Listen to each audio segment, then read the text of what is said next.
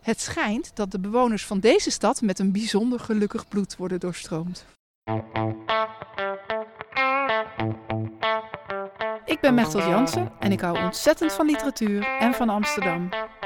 In deze podcast neem ik je mee naar bijzondere plekken in Amsterdam uit de boeken of levens van Nederlandse schrijvers. Vandaag ben ik in Amsterdam West met Helen Jochems. Ga je mee? We zijn een heel uh, rustig stukje Amsterdam aangekomen. Dit is het terrein van het oude Wilhelmina gasthuis, waar vroeger het ziekenhuis uh, was. En het leuke van dat gasthuis was dat het is opgebouwd als paviljoenen binnen een soort parkachtige omgeving. Volgens mij 1890 zo'n beetje uh, begonnen. En later steeds uitgebouwd. En nu is het al lang geen ziekenhuis meer. Maar een aantal van de gebouwen staan er nog en zijn omgebouwd tot woon- en werkruimtes voor kunstenaars en kleine bedrijfjes. En de sfeer van een, um, ja, een rustig park met paviljoens hangt er nog een beetje. Dat is, ja. dat is heel leuk. In al deze gebouwen die er nog uh, zijn, zijn wij op zoek naar de kelders. Want er is een verhaal dat zich afspeelt in een van de kelders, ergens op het Wilhelmina uh, gasthuisterrein waarin in de kelders uh, de bloedtransfusiedienst gehuisvest zit. Oh? Ja, en ik heb uh, helaas niet kunnen ontdekken in welk van de gebouwen die bloeddienst heeft gezeten. Maar het is me wel duidelijk geworden dat ze niet allemaal een kelder hadden. Maar je kan er wel even zoeken, want het is een groot terrein met nou misschien wel tientallen gebouwen. Ja, maar het gebouw waar we nu bijvoorbeeld langslopen, dat is nieuw. En ik zet eigenlijk mijn kaarten op het oude pathologisch-anatomisch laboratorium. Het is in ieder geval een gebouw dat tot de verbeelding spreekt. En dat is wel van belang. Misschien moeten we wat hulptroepen inzetten om de kelders op dit paviljoen te komen zoeken. Luisteraars, als iemand van jullie weet waar de bloedtransfusiedienst van het Wilhelmina Gasthuis heeft gezeten. En dan hebben we het echt over de jaren na de Tweede Wereldoorlog. In de tijd dat er nog geen centrale bloedbank was. Maar ieder ziekenhuis zijn eigen bloedkantoortje had om het bloed te bewaren. Laat het me dan weten. Zou het wel heel leuk zijn hè, als we het nou precies zouden kunnen zijn. vinden. Ja, maar um, ik weet natuurlijk niet, dat weet je natuurlijk nooit als je op dit soort literaire zoektochten gaat. Of Belcampo, de schrijver van het verhaal waar het hier over gaat, nu zelf die kelder heeft gefantaseerd of dat hij er echt was. Dat is natuurlijk ook altijd de vraag. Nou, ik vind uh, zelf een pathologisch anatomisch laboratorium wel een geschikte plaats voor een uh, bloedbank. Nu zit lab uh, 111 er. Ja, dat is een soort cultureel centrum annex café. Oké. Okay. En daar, daar zien wij een deur, die grijze deur daar, ja. die naar de kelders leidt. Nou. Het gaat in ieder geval een trapje af. Nou, het zou hier kunnen zijn. Het zou hier kunnen zijn. Het is in ieder geval oud pand. Mooi eigenlijk, hè, die bouwstijl. Ja, mooi hè? Het is echt uh, zo'n uh, ja, zo'n mooi Amsterdamse schoolgebouw, hè? Van die strakke lijnen en mooi metselwerk. Je ziet ook dat het helemaal versierd is met beelden van uh, Hildo Krop. En boven de deur staat nog dat het het pathologisch anatomisch laboratorium was. Ja. En hoe zou dat nou gaan? Hoe raar zou diezelfde mensheid opkijken wanneer zij op een zaterdagavond eens de blik mocht slaan door het kelderraam dat een van de kelders onder een gebouw van het Wilhelmina gasthuis van daglicht voorziet, en wel onder het gebouw waar de bloedtransfusiedienst gevestigd is. Elke zaterdagavond, klokken tien, zou die blik ze zien zitten. Ieder met naast zich zijn volle kolf, geplaatst in eenzelfde standaard als zich in de ziekenzalen ter zijde van een ernstig bed bevindt, en zonder slang of druppelaar. En in die kelder komen iedere zaterdagavond de laatste vampiers van Nederland bijeen. Oké. Okay. Want toen kort na de Eerste Wereldoorlog de eerste bloedbanken werden opgericht, besefte men in vampierkringen onmiddellijk dat hier de mogelijkheid lag het bloedzuigen te humaniseren. In een lang hoofdartikel van hun tweemaandelijks orgaan Ons Ochtendrood dat met nog veel grotere geheimzinnigheid werd gedrukt en verspreid dan onze illegale blaadjes tijdens de bezetting, werd het volgende pleidooi gehouden.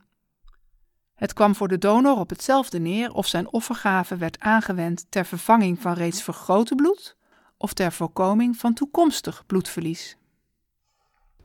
Dus, zeiden de vampiers, in plaats van dat wij levende slachtoffers leegzuigen, kunnen we net zo goed bij de bloedbank uh, een kolfje bloed uh, gaan nuttigen. Um, dat is ook helemaal niet erg, want zo'n donor geeft bloed om een leven te redden. en die heeft daarmee een leven gered. Toch gaat het niet helemaal goed, want sinds ze dat hebben bedacht, sterft de een na de andere vampierkolonie uit, schrijft Belcampo. En het langst houden ze natuurlijk stand in Amsterdam. Want alleen die van Amsterdam is nog als laatste blijven bestaan. Het schijnt dat de bewoners van deze stad met een bijzonder gelukkig bloed worden doorstroomd. Oké. Nou, daar kan ik over meepraten, dat is zeker waar. Jij komt zelf uit Amsterdam. Ik ben import, maar uh, sinds ik hier woon uh, is mijn bloed heel gelukkig. nou, de verklaring gaat verder met dezelfde uh, schitterende, onverbiddelijke logica. Mensenbloed is goddelijk eigendom waaraan de vampier zich vergrijpt. Het drinken van menselijk bloed is dus ja, een vergrijp tegen het christendom. En dat is de reden dat vampiers zo ontzettend bang zijn voor kruisbeelden en alles wat daarmee samenhangt. Aha. Dat kennen we hè, uit, uh, uit vampierfilms. Dat je met een kruisbeeld een vampier uh, van het lijf kan houden. Dat hun laatste bolwerk in Amsterdam lag, was behalve aan een mogelijke, maar nooit bewezen voortreffelijke samenstelling van het Amsterdamse bloed, misschien ook nog te danken aan een andere omstandigheid. Nergens ter wereld is namelijk de onkerksheid zo groot als in deze stad.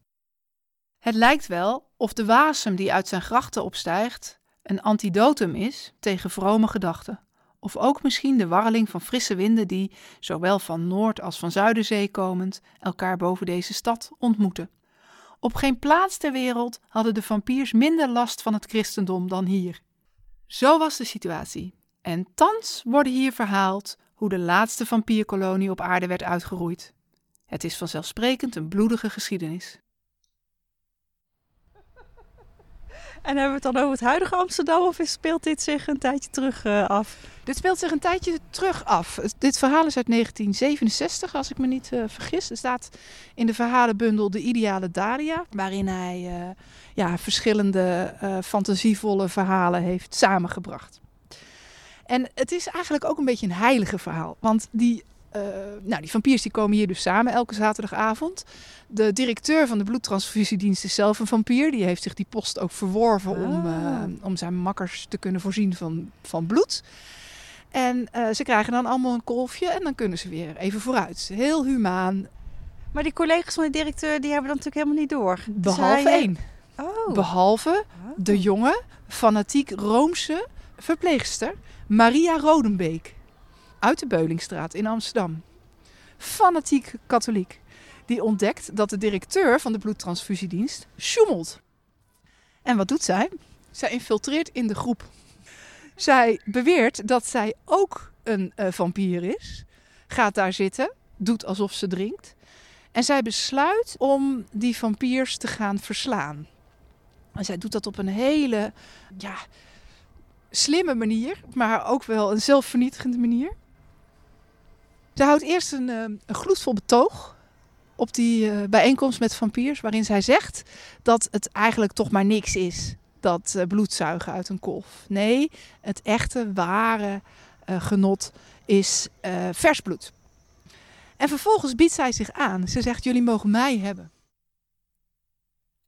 Ik ben gekomen om jullie terug te voeren naar mijn Elyseese velden en ik zal daarvoor het grootste offer brengen. Ik kom niet alleen met woorden, ik kom met meer. Op onze eerstvolgende bijeenkomst, hier in deze kelder, bied ik mij aan. Dan mogen jullie mij leegzuigen en dan zul je proeven het verschil. Voelen het verschil, zien het verschil. En dan weet ik zeker dat jullie weer zullen uitzwermen onder de mensen en onze aloude instincten op hen botvieren. Daar heb ik mijn bestaan voor over. Nou, zo gezegd, zo gedaan. De volgende keer wordt zij daar neergelegd op een tafel en de vampiers die mogen aanvallen. Maar wat heeft zij nou gedaan? En daarom is dit eigenlijk een heilige verhaal en heeft, sterft zij een martelaarsdood. Zij heeft in de dagen daarvoor een hele hoop wijwater verzameld uit verschillende kerken en heeft dat bij haarzelf geïnjecteerd. Ik zei al, het is een verpleegster. Dus op het moment dat de vampiers haar bloed drinken, eh, krijgen zij het christelijke wijwater in, eh, in de mond.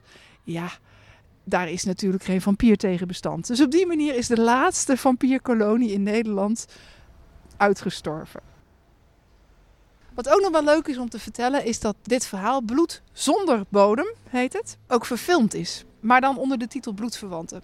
En ze hebben in die verfilming ook het einde veranderd. In het einde krijgt Maria geen wijwater mee van de pastoor, maar kraanwater. Dus de moordaanslag op alle vampiers met wijwater mislukt. En het eindigt er dan mee dat ze samen met de mooiste vampier van allemaal, Peter, achterop de motorfiets wegrijdt de bloedrode zonsondergang tegemoet. Oh, wel een beetje teleurstellend. Beetje jammer. God ook voor de hele film. Dus we moeten vooral het verhaal lezen en gewoon uh, die film vergeten. Ja, je moet het verhaal lezen. Je moet sowieso Belcampo af en toe lezen. En je uh, verbazen en, en, en, genieten van um, de manier waarop hij de wereld op zijn kop kan zetten met een of andere eenvoudige ingreep. Ja, mooi. Je luisterde naar Booklovers Podcast, een podcast over de stad, zijn schrijvers en hun boeken.